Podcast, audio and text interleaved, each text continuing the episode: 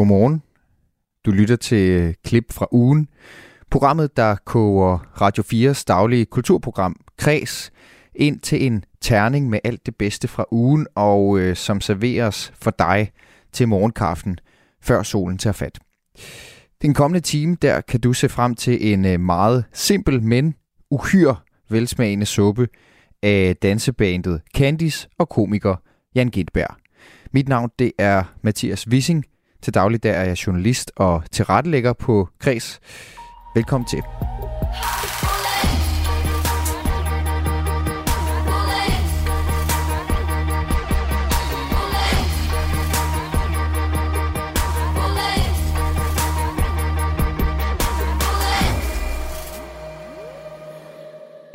Det er ikke for sjov, at Candice hedder Candice. For Candice, det betyder gulbrunt sukker, farvet med karamel, forarbejdet til store krystaller. Og det vil altså sige direkte til en øh, kaffe Bailey eller en lunken Irish coffee til det lokale enkebal. For lad os være ærlige, for det fleste er det netop sådan, det er at lytte til Candice, altså gulbrunt og indfarvet. Ikke desto mindre så har Candice landets måske mest dedikerede fanbase. Og netop den zoomer dokumentarfilmsinstruktør Jesper Dalgaard ind på i en øh, overraskende, æstetisk, ærlig og intim film om dansebandets fans. Dokumentarfilmen den fik premiere i torsdags, og i den anledning der truttede vi onsdag ren røv på kreds og satte hele dagen af til Candice. Derfor så får du her et langt klip om det band, som øh, rigtig mange danskere elsker og hade. Først så skal vi høre frontmand Johnny Hansen og to ultradedikerede fans, som var på besøg i studiet hos kredsvært Maja Hall. Og dernæst så følger ekspert i dansk populærmusikhistorie Henrik Schmidt Siversen. Maja, der øh, efter at have set dokumentaren Candice for livet, gik fra at have en aversion for bandet til ligefrem at ville sætte dem på finansloven. Hun holder dig i hånden den næste halve times tid. Johnny Hansen, du forsanger i øh, danstopbandet Candice. I filmen der siger du, at det er et mysterium, at dine fans er så dedikeret. Hvorfor kommer det bag på dig, Johnny?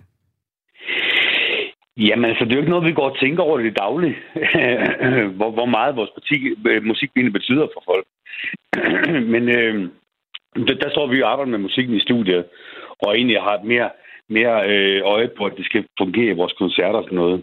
Så det er egentlig først, da jeg ser filmen, jeg bliver sådan rigtig klar over, hvor, hvor meget musikken betyder for folk. Og, og det kommer lidt bag på mig, at, at det er sådan faktisk. Altså, øh, at, det, at det er fedt, at det, at det er det, at, at, at folk bruger musikken. Men øh, jeg, jeg har ikke sådan rigtig haft øje for, at, at det er så meget. Efter du har set dokumentaren, som altså har premiere i morgen, hvilket indtryk gør det så på dig, at at, at der er nogen, der simpelthen bruger din musik til at komme igennem de allersværeste øjeblikke i deres øh, liv? Jamen, det er da fantastisk. Det er dejligt, at, at det kan ske. Og især Renés historie, hvor, hvor han sidder faktisk og bestemt for at tage sig selv af dage, hvor han så øh, øh, hører en af vores sange og ligesom øh, ombestemmer sig. Det, det, er da, det er da fantastisk, at, at musik også kan med til at, at stå til næsten og, og redde menneskeliv. Altså. Øh, øh, det, det kan jeg da kun være, være stolt over og glad for, at, at det er til tilfælde. Johnny, kommer du til at ændre den måde, du giver koncerter på sammen med Candice Bandet, efter du har set den her dokumentar? Nej, det gør jeg jo ikke rigtigt. Øh, jeg har ændret opfattelse af nogle af vores øh, hardcore fans, øh, blandt andet Jonas, som jo i en periode var en del af vores crew. og, og det er jo sådan, når man er 10 mennesker ude til en koncert, der skal alle sammen løfte lige meget, også, så kan tonen godt være hård, hvis det sådan Øh, men efter jeg har set og, og, og set Jonas historie, så er jeg rigtig meget opfattelse af Jonas. Men ellers så er vi jo, altså, det, det er jo noget, vi har bygget op sammen med vores fans mange år. Altså, øh, vi, vi har startet med at spille på små kroer og små øh, forsamlingshuse, øh, hvor vi var helt tæt på vores publikum, og, og det vi egentlig bare holdt ved. Så den dag i dag, så går vi jo stadigvæk ned på forkanten af scenen. Vi forsvinder aldrig bare bagud af scenen. Og nogle af dem, du har bygget Candice op sammen med, det er din fans, som du siger. Og med i studiet her i Kreds på Radio 4, der har jeg to af øh, de mest inkarnerede Candice-fans. Velkommen til Finn Clausen og Hanne Lyngby Mønster. Jo, tak. I er med? Ja, ja, ja. I er i studiet her hos os. Det er godt. Tak. Finn, altså jeg ved, hvis man besøger dig, så opdager man lynhurtigt, at du er fan af Candice. Prøv lige at beskrive, hvordan der ser ud hjemme i din stue. Ja, snart hjemme i min stue der, når man åbner hoveddøren ind til min gang der, og så ser man straks, at det er Candice band, der bor her. Hvad er der der? Der er alt muligt udklip og billeder og muligt, og inde i stuen er der også, og der er forskellige effekter, også på træ, eller på øh, trommeslagerne, deres, øh, de her, de lå på, de hænger op på min væg med autografer på, og, og mit store værelse derinde, det er simpelthen, det er fyldt med alt muligt effekter, billeder og Johnny Sko også. Og, Johnny Sko også? Ja, ja. Johnny, der er nogen, der har din sko. Hvad siger Jo, du til jo. det? Ja, jeg ved det godt. Øh, det sjove ved Finn, jo Finn, han er en af de rigtig trofaste fan. Han har været med siden koncert nummer to, vi spillede tilbage i januar 1989. Og øh, en af de rigtig trofaste fans, som, som vi har kendt igennem mange, mange år. Så, øh, og det var dejligt. Finn kommer nok til koncert. Jeg ved ikke, hvad Finn er det? en 15-20 gange om året, eller sådan et eller andet ting. Øh, Finn kommer til vores koncerter, og det er fantastisk. Altså. Ja. Er Og, og hvordan har du fået fat i, øh, i Johnny Sko? Jamen, øh, det er mange år siden. Jeg tror, det var op på øh, Lindum. Lindumhallen. Ja. Og der de spillet der, og så holder de udenfor der, og øh, de har også sådan en, en stor fadøl med i, i bilen. Og der var han ved at skifte sko, og så var jeg derude der, og så, ja, det var selvfølgelig lige nu for mig. Vil du have min sko? siger han så. Ja, for. Hvor- Hvorfor tilbyder du Finn dine sko? Fik jeg hans. Jamen, øh, fordi de var så sure, at jeg kunne ikke holde dem ud længere. Og det er jo nemlig sådan med dig, Finn, du har simpelthen været med siden deres anden koncert. Det var der, du opdagede dem og tænkte, det er lige noget ja. for mig.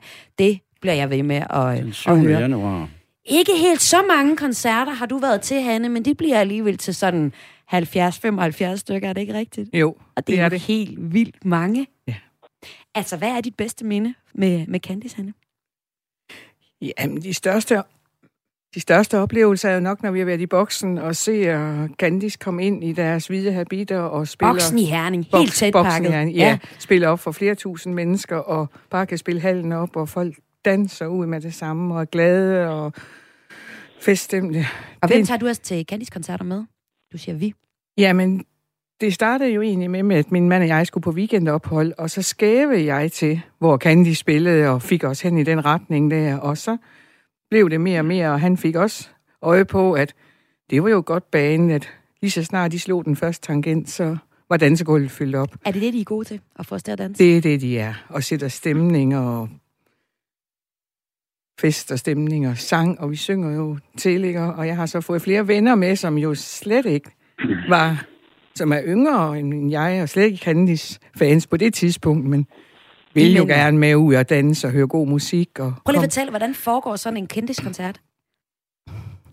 Jamen, vi startede jo som regel med at få noget godt at spise, og lidt at drikke og skåle og hygge og sådan noget med, og så er nogle af Candice DJ'er jo med og spiller op til, ja, det kan jo både være, at vi render rundt i, i kreds rundt i hallen og synger og mor og så, ikke? Og så kommer de på, og, og det første Candice altid starter med, det er jo en lille ring af guld. Og som sagt, der har jeg en fast øh, dansepartner, som ikke engang er min mand, men hver gang han er med, kommer og byder mig op og siger, det er vores dans. Sådan. Så- Og lige præcis nummeret En lille ring af guld, det dykker jeg ned i senere i programmet, hvor jeg har en uh, sangskriver med til at se på, hvad netop det her nummer kan. Nå, men uh, det er jo meget tydeligt, at uh, I, Finn og Hanne, er uh, Candice-fans. Og uh, kender Candice helt vildt godt. Og måske i virkeligheden kender de Candice bedre end dig, Johnny. det gør de sikkert. jeg, tror, jeg tror måske i hvert fald, Finn han gør det. Han ved rigtig mange ting omkring Candice. Men det skal vi teste Ja. lige om lidt, hvor vi får en uh, vaskeægte Candice quiz. Men øh, først skal vi høre noget Candice-musik, fordi øh, det er jo det, det hele handler om i dag. Og øh, det nok mest kendte Candice-nummer, det er det her, vil jeg sige. I hvert fald, lidt, i hvert fald mit mest kendte Candice-nummer. Du er fin som jasmin, så er det sagt rød som chateau. Nøgte papa, du var min. Lonnie fra Berlin, du er fin som jasmin, så er det sagt rød som chateau. Nøgte papa, du var min. Lonnie fra Berlin. Og kan du synge øh, videre på den, Hanne? Ej, så meget kan jeg nok ikke huske Men vi teksten til. lipsynkede begge to hele vejen i, igennem. Uh, Candice blev dannet i uh, 1989 og uh, har solgt 1,5 millioner albums. Hotel Himmel er et af de mange numre, der er blevet skrevet i forbindelse med de her uh, uh, mange albums øh, der er blevet udgivet over 20. Det kommer ind på senere, hvor præcist mange. Og øh, det er også et nummer, der bliver fremhævet i den nye dokumentar Candice for livet. Og øh, det er René, der fremhæver det her nummer. René, ham hørte vi lige før. Han var nede i den sorteste kulkælder, men nummeret her, Hotel Himmel, det fik ham til at skifte mening. Og øh, vi hører lige hans, øh, hans historie først, og så hører vi altså også Hotel Himmel. Den værste dag i hele mit liv, der havde jeg besluttet, at nu skulle det slut. Jeg pakker min gamle bil, og min hund skulle med mig. Han har været med mig hele tiden lige for valp, så han skulle bare med far. Jeg tror, jeg får en energidrik, tror jeg. Sidder nu så lidt med ham og går så ud af bilen og tager det der udstødningsrør om udstødningen og ind af bagvinduet og lægger noget håndklæde op, sådan til at bilen er tæt. Og så sætter jeg mig ind, og så er det, at jeg starter bilen, og jeg starter en sang der. I kære vinter. Men din svømme, dit smil og dit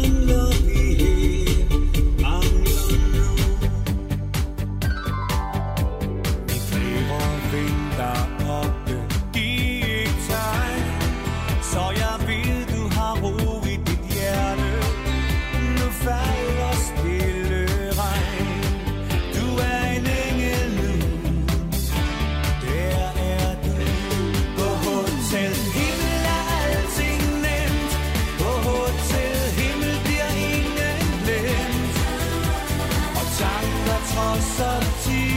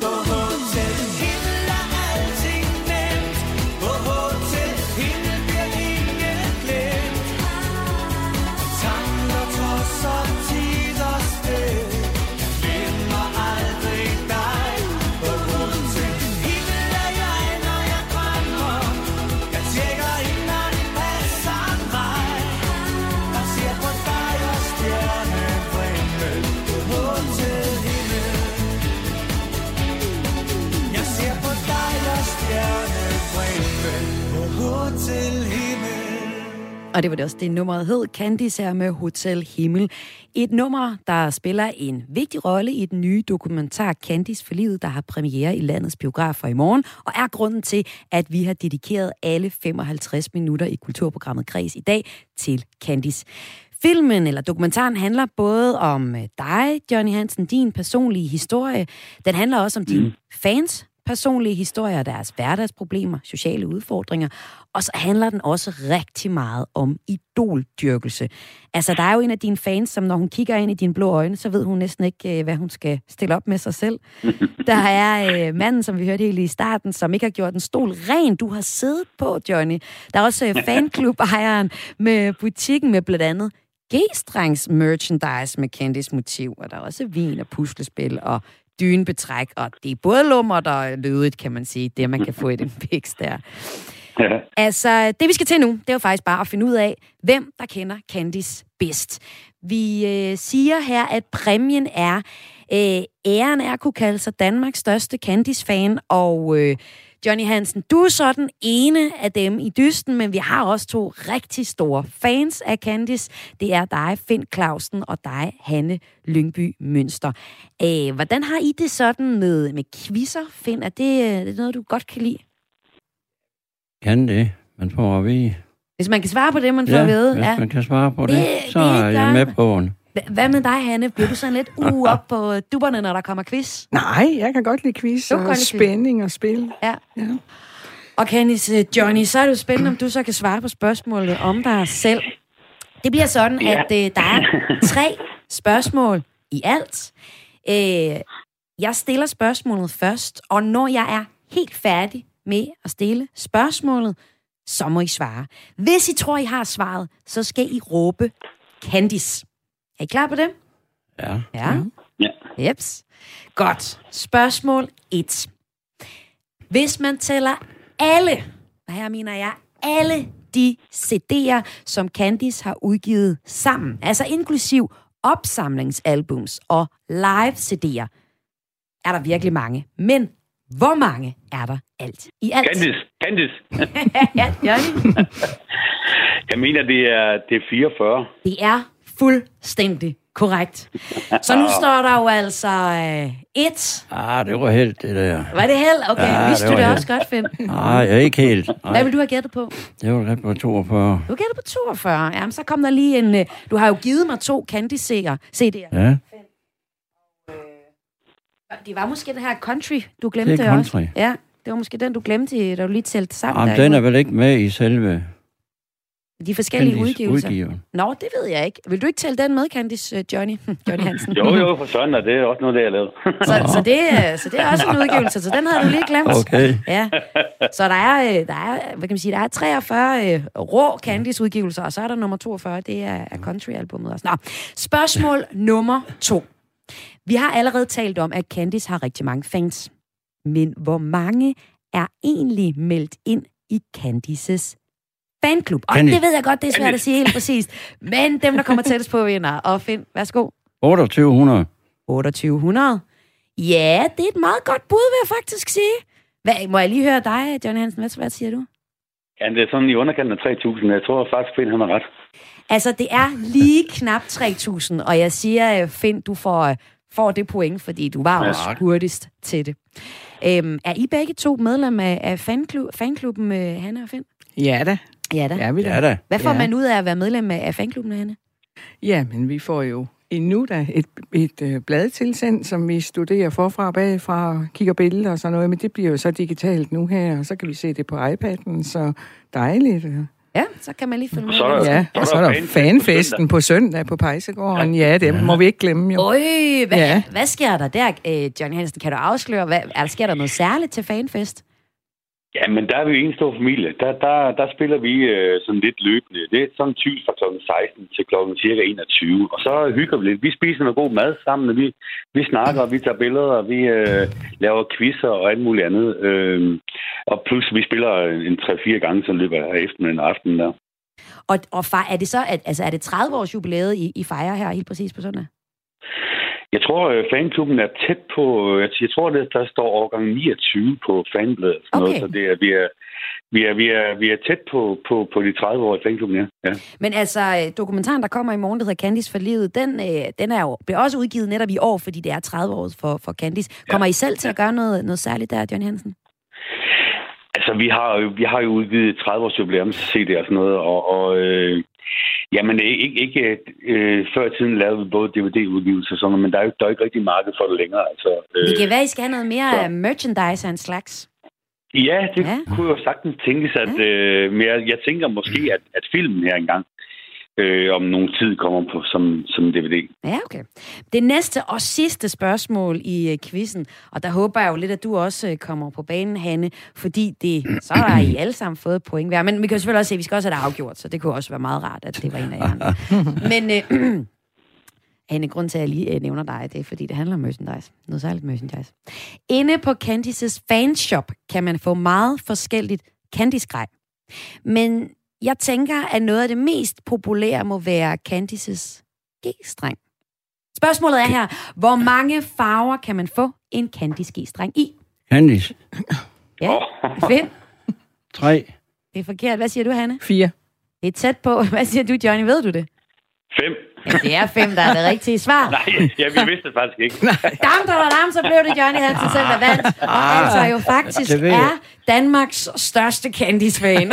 Det ved jeg godt, hvorfor han vidste det. Han Ja. ja. har købt dem til sin kone. Ja, Er det derfor, rigtigt? Hun har hver farve. indtil, indtil alle hverdagene i ugen. Ej, jeg vil sige tusind tak, fordi I var med. Jeg skal jo bare lige høre Finn Clausen og Hanne Lyngby Mønster. Skal I ind og se uh, dokumentaren her? Ja. snart? Ja, Ja. det skal Det skal Hvad er I mest spændt på at se i den dokumentar? Det hele. Det hele. Fordi det er jo ikke en klassisk Hvor meget der er med dokumentar. fra starten Ja. af. Og Det er en dokumentar, der er mere hele. øh, kunstnerisk, vil jeg sige, og, og ikke så meget fra, fra start til slut. Men vi hører øh, Johnny Hansens øh, personlige historie med hans øh, kone, og, øh, og, og, og har, er også tæt på den historie. Men ellers så er det rigtig meget fansene, der, er- der er i spil. Man bliver nok forbavset over mange af dem, man kender, Ja. der er med i filmen, som man ikke havde troet. Det gør man Ja. ja. garanteret. Tusind tak, for at I var med i øh, Kreds i dag. Altså to yberfans, Finn Clausen og Hanne Lyngby. Jamen, det var hyggeligt. Selv tak. Og øh, selvfølgelig også tusind tak, fordi Og du, du, var med, Johnny du er jo hjertelig velkommen til på søndag at komme Ja. til Panpesten Ja. og opleve den. Jamen, mange tak. Det kan da sagtens være, at vi ses derude på dansegulvet. Johnny, også tak for, at du var med her i Kreds. Ja, selv tak. Ha' en god dag. I lige måde. Men det bliver ikke slut med Candice i nu i programmet i dag, fordi det her det var bare første del af dagens udgave af Kreds. Indtil klokken 15 fortsætter vi med at dykke ned i Candice og Candice musik. Vi skal have svaret på Candices succes med en ekspert i dansk populær musikhistorie. Det er Henrik Schmidt Siversen, som jeg får besøg på lige om lidt. Af lige om lidt. Vi dykker også dybt, dybt ned i Candices tekstunivers sammen med underviser i sangskrivning på det jyske musikkonservatorie, Christina Holgersen. Og sidste udsendelsen, der afslører jeg, hvilken kendt dansk popsang, der i virkeligheden er en dansk topsang. Du lytter til Græs med mig, Maja Hall. Lad mig sige det sådan. Jeg har aldrig været helt vildt glad for Candice. Faktisk har jeg altid, siden jeg var lille, elsket at have dans top og hele det univers. Jeg havde en periode, hvor jeg havde sådan et stort kan man sige, teenagerprojekt, der gik ud på at distancere mig fra min hjemstavn, hjemstavn fra Vesthimmerlands Kommune, hvor jeg kommer fra, og fra Suldrup Byfest, hvor jeg har været rigtig mange gange. Men jeg prøvede ikke at distancere mig fra det der rødstribede, fadbamsfyldte øh, festtelt og alt det der arm i arm sving om med for eksempel guldbageren, eller hvem der nu var lokale folk, på, øh, øh, der, der var klar ude på dansekullet. Men fem minutter inde i den her nye dokumentar, Candice for livet, der udkommer i morgen, der fik jeg det bare sådan, Candice, de skal altså på finansloven. For de omfavner ikke bare herre og fru kaffekop. De omfavner folk, der ikke særlig ofte bliver omfavnet hverken af systemet eller af deres naboer. Det, øh, det ser vi helt tydeligt i dokumentaren. Her fortæller en, der hedder Jonas for eksempel, hvordan hans øh, mor begravede sig i Candys musik efter hendes mand, altså hans far, gik bort. Ja, min mor hun gik til Candice-koncerter for at få tankerne et andet sted hen. Så, så begyndte det at blive sådan oftere og oftere, og til sidst, ja, så blev hun jo nærmest afhængig af det, hvis man kan sige det sådan. de skulle bedre end psykologer, altså. Altså, man bliver glad i låg. Man kan ikke andet, når man hører deres musik, så... Så jeg er 100% sikker, og det har jeg hørt fra flere. De har taget til Candice for at få det bedre. De er bedre end psykologer. Hvad siger du til det, Henrik? Halløj. Hallo, velkommen til. Henrik Schmidt Siversen, du har forsket i Danstop-koncerter og har blandt andet øh, fulgt både er fulgt øh, Candice og Danstop-verden i det hele taget. Mm. Tæt velkommen til Kreds. Jo, tak. Hvad siger du til det her, om de er bedre end øh, psykologer? Det er jo helt vildt.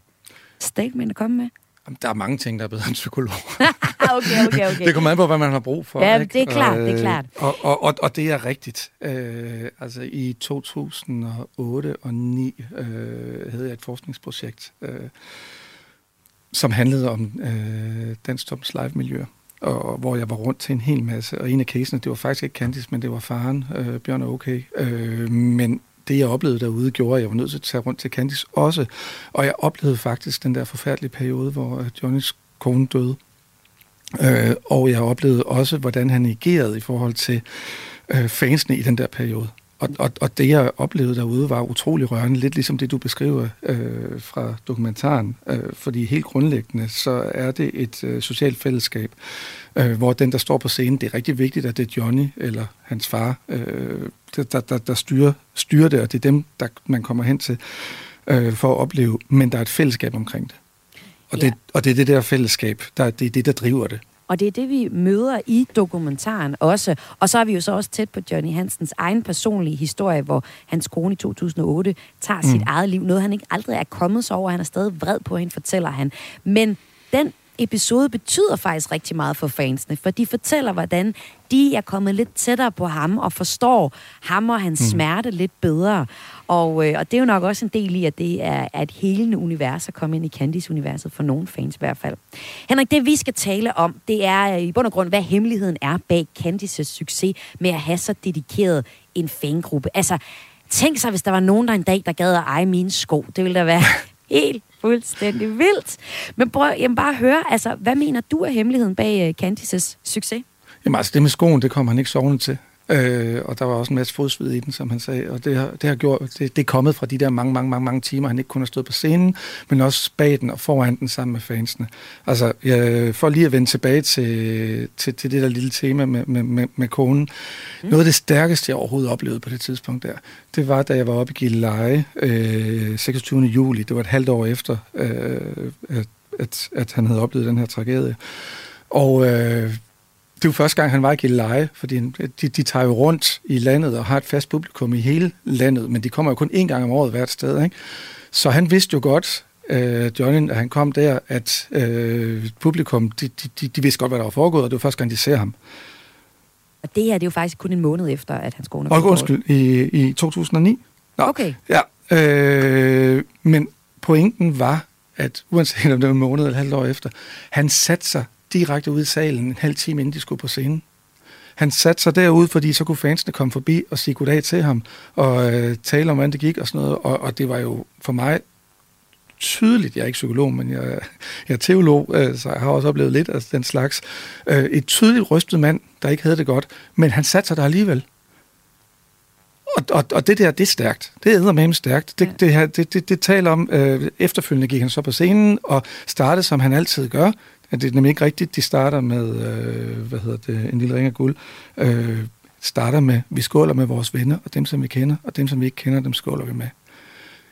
Det er det, det handler om. Det er det, de kan. Men som jeg, som jeg siger med det der, hvis du skal gøre det, så skal du gå all in, og så skal du være der hele tiden, for det er det, de er. De er tilstedeværende, øh, de er tilgængelige, øh, og, og, og, og det der sådan set, det er øh, også selvom der, der, der sker noget, noget, noget slemt i ens liv. altså det sociale øh, er fuldstændig afgørende for Candices succes, og at, at Johnny, som du også fortæller, er, er både en katalysator for en social fest, men også et menneske, der er der selv før koncerten. Og det vi lige mudrede rundt i, det var, at, at Candice fortæller han i hvert fald i uh, Candice Johnny, fortæller i dokumentaren, at han, han stod en måned efter, at hans mm. kone havde begået selvmord, der stod han faktisk på scenen ja. og, og nævner det kun med en enkelt linje, og, og så er man i gang med det. Men det du så Præcis. fortæller, det er, at, at de steder, han kommer ud og rundt i landet, jamen så er han der for fansene, som, som nærmest er også er blevet berørt af det. Vi møder i dokumentaren en fyr, der simpelthen tager hen og, og putter blomster mm. på et Johnnys afdøde kones øh, gravsted. Et sted, han aldrig selv sætter sin ben, fortæller han i dokumentaren. Ja. Og øh, altså, ja, jeg tror, man kan begynde ikke sætte flere ord på det, for det er helt, helt, helt vildt. Og det er jo så heller ikke nogen hemmelighed, at, at, at på den anden side, ikke? vi har det her enormt dedikerede øh, øh, fanskar, men, men øh, Johnny har faktisk lidt svært ved at håndtere det. Prøv lige at høre her. Øh, Når folk begynder at sige, at de elsker mig, de kender mig ikke. Jeg har sagt hej til dem måske nogle gange, og det, det er dybt underligt, det er mærkeligt, altså, at det er sådan. Nu har du været til en masse Candice-koncerter, mm. som, også som ekspert i, i dansk populær musikhistorie. Hvad, altså, han, han- han lyder jo her, som om han slet ikke kan tage de historier ind, og fortalte også tidligere i programmet, at han er meget overrasket over den ekstreme kærlighed, han møder fra fansene. Men øh, han må jo give dem et eller andet alligevel. Hvad er det, han giver dem? Jamen altså, til, til, til, til det første, ja, han er en meget privat person, og øh, har det rigtig godt med at stå på scenen og køre rundt, men, men han er også til stede, når han snakker med dem. Jeg vil faktisk starte lidt baglæns, at øh, de startede, som de også snakkede, som I snakkede om tidligere i programmet her, i 1989 øh, med en første koncert. Men det, der er det vigtige, det er, at det var på Hotel Phoenix, hvor hans far havde spillet siden 1965 hver evig eneste onsdag. Og efterfølgende overtog Candice øh, det job der hver evig eneste onsdag. Og pointen er simpelthen, at de her mennesker er kommet en gang om ugen det samme sted for at opleve det her sociale fællesskab.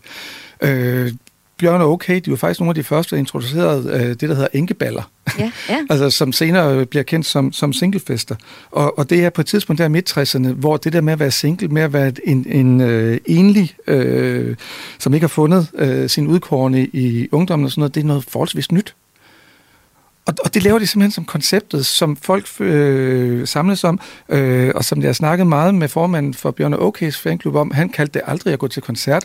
Han kaldte det at være sammen med dem. Mm. Der er bare den der... jeg kan godt forstå Johnny, øh, fordi der, der er en ubalance i det. At for fansene, de investerer helt vildt meget med at komme den der en gang om ugen, og, øh, eller en gang om året for den sags skyld, øh, og opleve at være sammen med øh, Johnny. Øh, Johnny, han, han oplever det sådan set hele tiden jo. Han, sk- han skifter. For ham er det både et job, og det er selvfølgelig også et liv og, og, og sig selv, men, men, men, men, men for ham er der ikke den der opbygning, som der er for dem i det. Så jeg forstår godt den der ubalance, og det må være vildt svært at manøvrere i, især når, når, når man selv er i ubalance. Og øh, det er jo som fansene, de er der, og de er glade ja. for musikken og for universet. Men altså, man kan så også sige, at, at Candice-musikken, det er sjældent øh, noget, der bliver øh, kunstnerisk anerkendt af andre end fangruppen. Øh, alligevel er det, er det enormt stort, og jeg har på en eller anden måde lyst til at putte Altså, jeg har på, lyst til at putte Candice ind i den danske musikhistorie. Nu, mm. nu vi brugt en, en, en hel time, eller bruger en hel time på at tale om det, ikke? Og så har jeg lyst til, at du, at du skal sætte nogle ord på det. Så hvis jeg nu laver en skala, der hedder, på en skala fra, fra, øh, fra en døgnflue, lad os sige sådan, fra, fra nullerhittet Hang On, det her,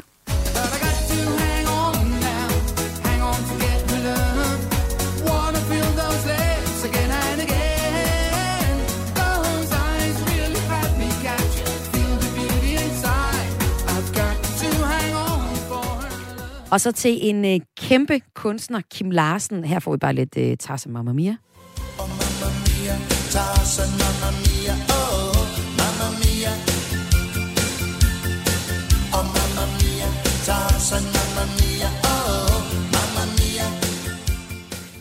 Henrik øh, Schmidt Siversen, øh, kan du ikke prøve at placere øh, Candice på den her måle, målestok, jeg har frilaget fra, fra øh, øh, døgnflue til øh, evergreen? Og det kan jeg sagtens. Øh, sådan en rigtig forskersvar. Det kommer simpelthen an på, hvilken præmis du lægger ned over det.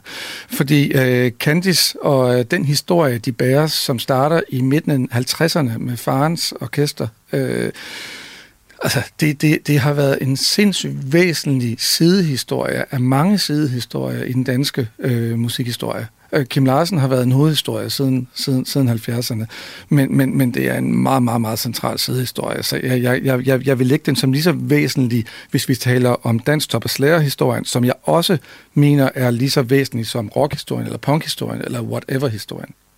Okay, ja, det var sørme et meget bredt svar. Men Nå, men det, nå, men det er fordi, det, er fordi Ja, ja, ja, ja, det, du ja. spørger til, er ret umuligt at svare på, Ja, ja, fordi ja, Øh, vi, vi plejer at tale om værdi ud fra en, en bestemt skala, som hvor handler mange, om noget med... Jamen ikke kun... Nej, okay, så to forskellige skalaer. Enten hvor mange lytter, eller øh, hvordan øh, ser nogle mennesker, som øh, ejer øh, monopolet på at bestemme, hvad der er godt og dårligt, på et eller andet udtryk. Og det kan man bare ikke have. Og det, det, slår, det vil jeg simpelthen have lov til at slå i stykker, fordi der er det ved- herlige ved os mennesker, at vi er forskellige. Og øh, mi- mit, mit job som forsker, og især når jeg sidder på det kongelige bibliotek, det er at, at repræsentere og kigge på hele danskernes kultur og øh, historie. Og den kulturhistorie, hvis du tager Candice ud af det her, så bliver der et kæmpe, kæmpe stort hul. Ja. Var, var det et okay svar? Det er et okay svar. Det er et okay svar. Mit aller sidste spørgsmål til, til dig, det, det bliver egentlig bare ganske kort. Altså, så kan man sige så, øh, Candice øh, kan nogle gange, kan rigtig tit for mig lyde som meget af det andet dansk top musik. Jeg har hørt hjemme hos min mormor, som har nogle af de her tyske kanaler, hvor der ja. er en del dansk top musik. Ja. Øhm, hvorfor er det så lige præcis, at Candice er blevet de største herhjemme? Jamen det er fordi, de er aftagerne fra øh, svenske vikingerne, efter øh, hans fars band, Bjørn Okay, øh, havde taget dem. Og det er faktisk en af øvelserne, øh, hvis jeg lige har 10 sekunder med. Ja, det er mega svært at lære at høre forskelle på noget, som du ikke har sat dig ind i musikalsk. Ja, ja, ja, og det tog mig et år at, at høre rigtig stor forskel inden for dansk topmusik. Og øh, selve betegnelsen dansk topmusik, den er faktisk utrolig øh, ikke rammende. Det, de laver, det, det er dansband, som det hedder. Og det, du skal til at lytte til en hel masse svensk øh, vikingerne og den slags, og Svend Ingvars, så begynder man at kunne høre, hvorfor øh, Candice øh, er de dygtigste. Og det, du vil opleve, nu gik jeg over 10 sekunder, det, det, det, det, det, det, det jeg, jeg vil lige som, som en, en, en, lille tip til dig. Du skal lytte efter saxofonerne. Ja. Og så skal du sidde og kigge med, med, med, med, med covernoterne. Så vil du faktisk opleve at opdage, at det er svenskerne, der spiller øh, de der saxofoner, og det i virkeligheden er saxofonisten fra vikingerne. Det er topkvalitet dansband, det de laver. I umiddelbar øh, forlængelse af Henrik Schmidt Siversen her, så fik øh, Maja også besøg af Christina Holgersen, der underviser i sangskrivning på det Jyske Musikkonservatorium, og som vi fik til at kigge nærmere på øh, Candys tekstunivers. Og det finder du ved at dykke ned i kreds fra i onsdags som podcast. Den anden øh, ting, jeg har med til dig i dag, den stammer fra vores mandagskoncept, Stjæl som en kunstner. I den her uge, der var det komiker Jan Gindberg, der er aktuelt med showet Død eller Lene, der lagde vejen forbi studiet, hvor Maja og Jan, før de tog hul på selve det kunstneriske tyveri, talte lidt om blandt andet det her med at leve af at lave jokes og samtidig være en privilegeret, hvid og meget, meget høj mand. Død eller Lene, jeg var til premiere i øh, Aalborg, og du sælger selv showet sådan her. Kom ind og se en heteronormativ, privilegieblind, ciskønnet, næsten to meter høj hvid mand stå og skrige ind i ansigtet. Ja, om du ved det eller ej, så er det her med at råbe lidt blevet dit øh, varemærke. Ja, desværre. Og jeg synes egentlig, jeg dæmper mig mere og mere, men, men det kan jeg, ikke, øh, jeg kan ikke løbe fra det. Og jeg, der, der, der er jo også noget effekt i at råbe. Altså, det er jo stand-uppens øh, øh, store øh, kølle, eller hvad man skal sige. Det er jo det der med, at man, at man hisser sig op. At man virker, at man spiller mere indineret ved også at hæve stemmen. Har du prøvet at lave nogle jokes, hvor du visker dem?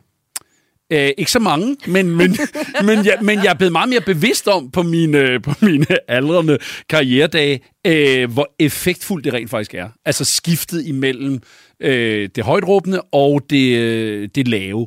Altså, den, den, den effekt øh, er jeg blevet meget mere bevidst om. Og det der med alder, det er nemlig noget af det, showet handler om, det kommer vi til at tale om.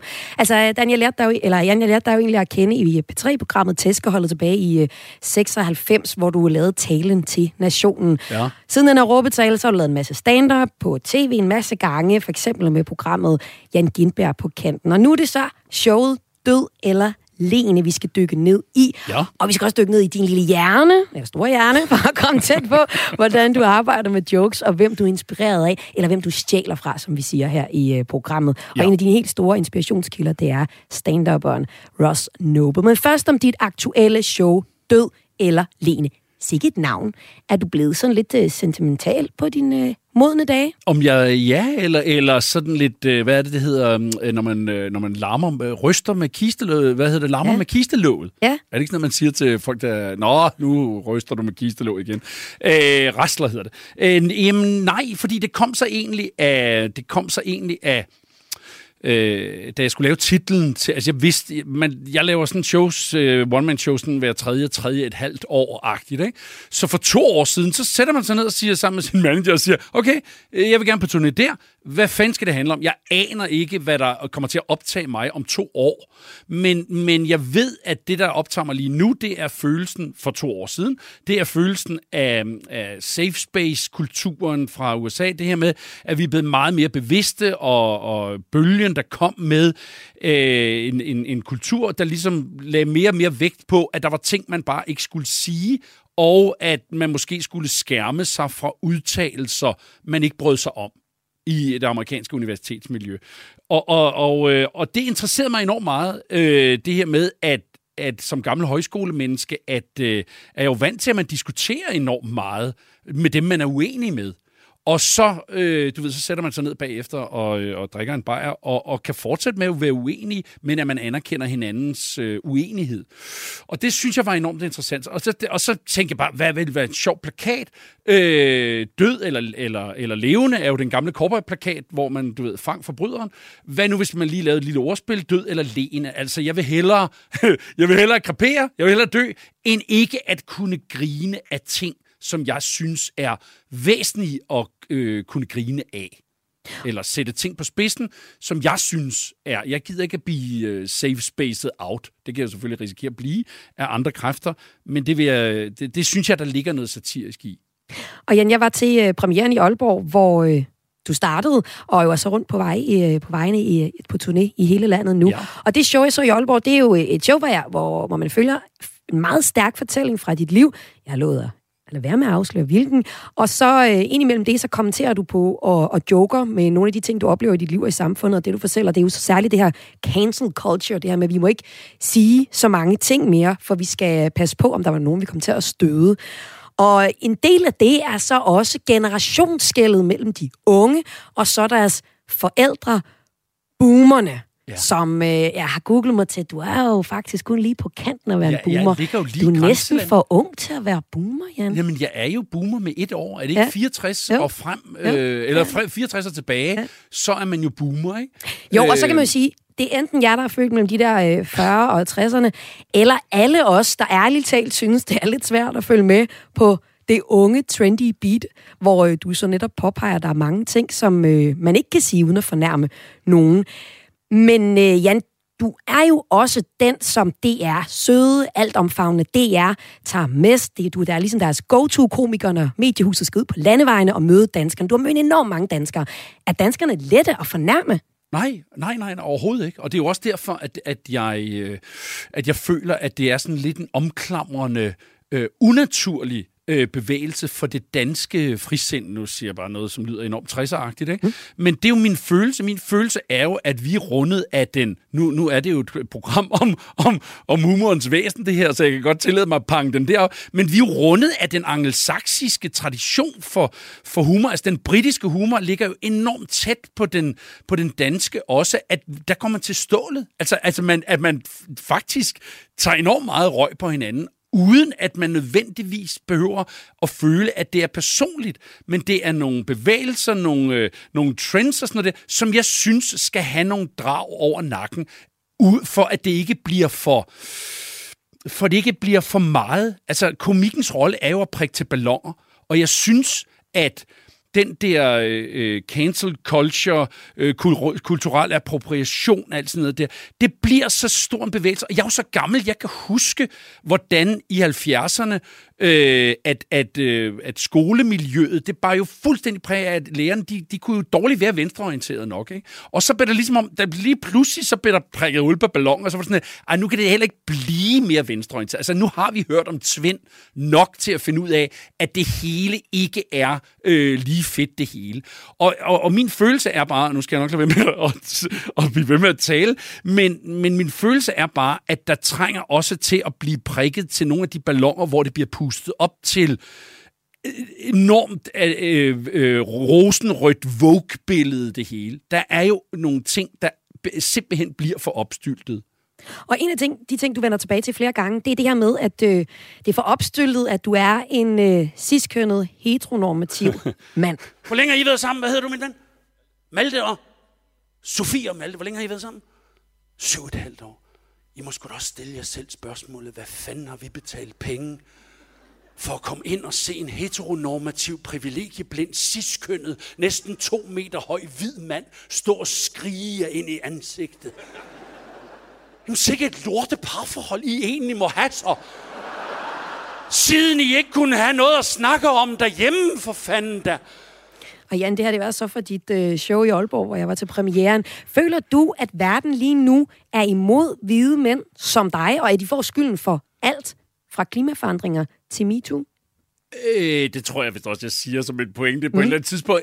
Ja, det er da, det er da klart, at jeg, at jeg også føler mig øh, ramt og føler, at nå, okay, nu har jeg så fået en rygsæk. Nu, nu, nu er vi på vej til ligesom at løsne rygsækken fra, fra kvinderne og, og fra de transseksuelle og, og, og homoseksuelle og regnbuefamilierne og alt sådan noget der. Øh, den rygsæk af skam, den tager man ligesom af et sted, og så øh, kan man ikke bare stille den i garderoben. Den, den skam-rygsæk, den skal ligesom sættes et andet sted hen.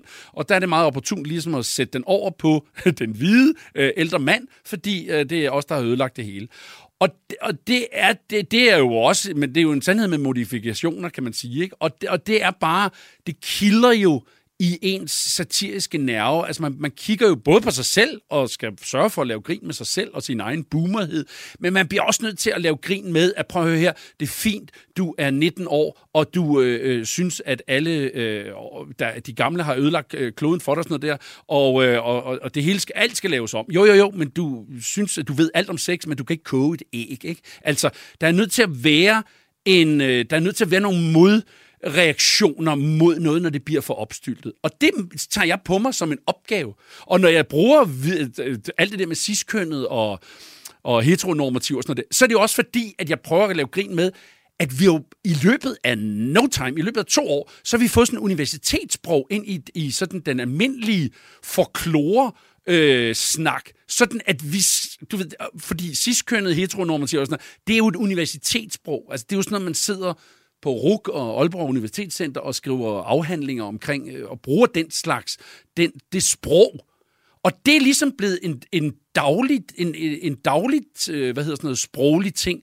Og det synes jeg jo er enormt sjovt, at tage, at, du ved, at tage pis på, at hvad fanden foregår der, når vi sidder og snakker, og når vi står og snakker om ting, hvor vi dårligt nok ved, hvad helvede det er, vi snakker om, fordi sproget ja, er så komplekst. Ja, det er det. I, God, I Godmorgen Danmark, der nævner du faktisk, at du ikke har nogen idé om, hvad det betyder, altså at være en heteronormativ, privilegieblind, ciskønnet, næsten to meter høj mand. Har du fundet ud af det? Jamen, det er jo mig. Altså, det er jo det, jeg er. Okay, du kigger men, bare indad. Ja, det ja, ja, nej, jamen, jamen, jeg kigger både indad og udad. Altså, altså du ja. ved, for rigtig mange mennesker, der er jeg ked af at sige, og, og, og det er ikke for at tale ned til for, men du ved, der er vi stadigvæk på sådan, jamen, hvad er det nu helt alt det betyder? Men vi er så forhippet på at tale det sprog, som nu, nu øh, skyder jeg bare med spredhavl her, ikke? Altså, som, som Vogue-bevægelsen ligesom har taget til sig, som at det er det sprog, vi taler nu, og, og det er det, vi øh, ligesom går ind og ud af. Sådan noget. Ja, men sådan taler, øh, du ved, over 90 procent af den danske befolkning ikke øh, et, et, et folkeligt sprog. Og derfor så er der noget at lave grin med. Og det er der, jeg synes, at jeg tør tage faklen og stikke faklen, det, det brændende fakkel, og, og ligesom stikke spydet ind i en ballon, der simpelthen er blevet for oppustet. Og det er så det, som øh, en stor del af dit show øh, handler om. Men så er der jo også ligesom død eller lignende. Du nævner det flere gange i showet, at du er på dine ældre dage. Jeg har også allerede gjort det nu inden for de første mm. her 10 minutter, vi har mm. talt sammen. Mm. Altså, hvor meget fylder døden i, dit, øh, i, dit, i din tankevirksomhed for tiden?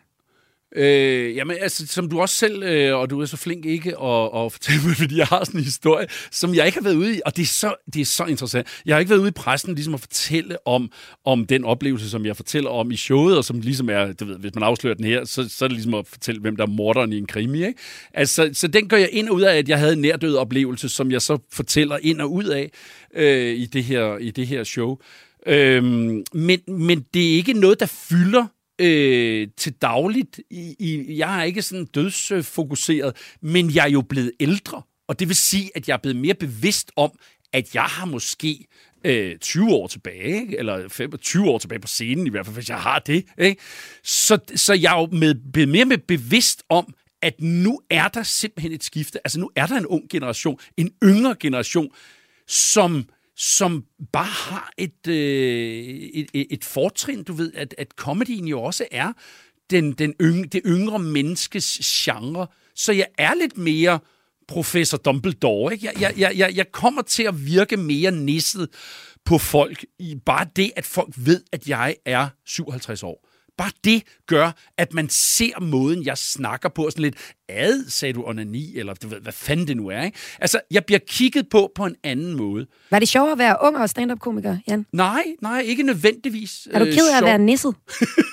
Nej, jeg siger, jamen, det jeg prøver at sige, det er bare, at jeg skal til at, jeg skal finde komikken på ny måske. Jeg skal finde glæden ved at fortælle om real-life historier fra mit eget liv, som er lidt mere nisset, som er lidt mere okay. Du ved, folk dør omkring mig, du ved, i mit privatliv, og jeg og har, har nærdød oplevelser selv, og øh, du ved, og sygdom og alt sådan noget der. Det er en del af min virkelighed. Det, var, det, det, var, det er jo ikke så sexet som at tage, hey, du ved, så var vi på Skanderborg Festival, og hey, mand, og kæft, kan du huske, at vi var på klub, øh, du ved, ikke, og øh, du ved, og score og damer, og alt sådan noget der, mit liv med, du ved, alt sådan noget lort. Altså, hvor det ligesom lyder mere friskt, ikke, og, og kæft, man, så brækkede jeg ben på skiferien, og kender I det, man drikker sangria og kaster op i bussen, eller hvad fanden det nu er, ikke? Altså, du ved, eller, eller den politiske, hvor man ligesom kigger fra den unge generationsvinkel. Nu bliver jeg simpelthen nødt til at tage mig selv i nakken og sige, jeg står oppe på toppen af bjerget og kigger ned på det, den tsunami af revolution, der kommer imod mig,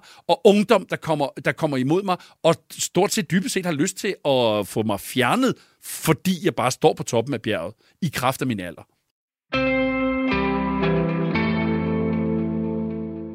Senere i programmet Stjæl som en kunstner, der kom de til Jan Gindbergs inspirationskilder og tager en snak om kunsten at improvisere, men den del, den må du omkring Kreds som podcast for at få med.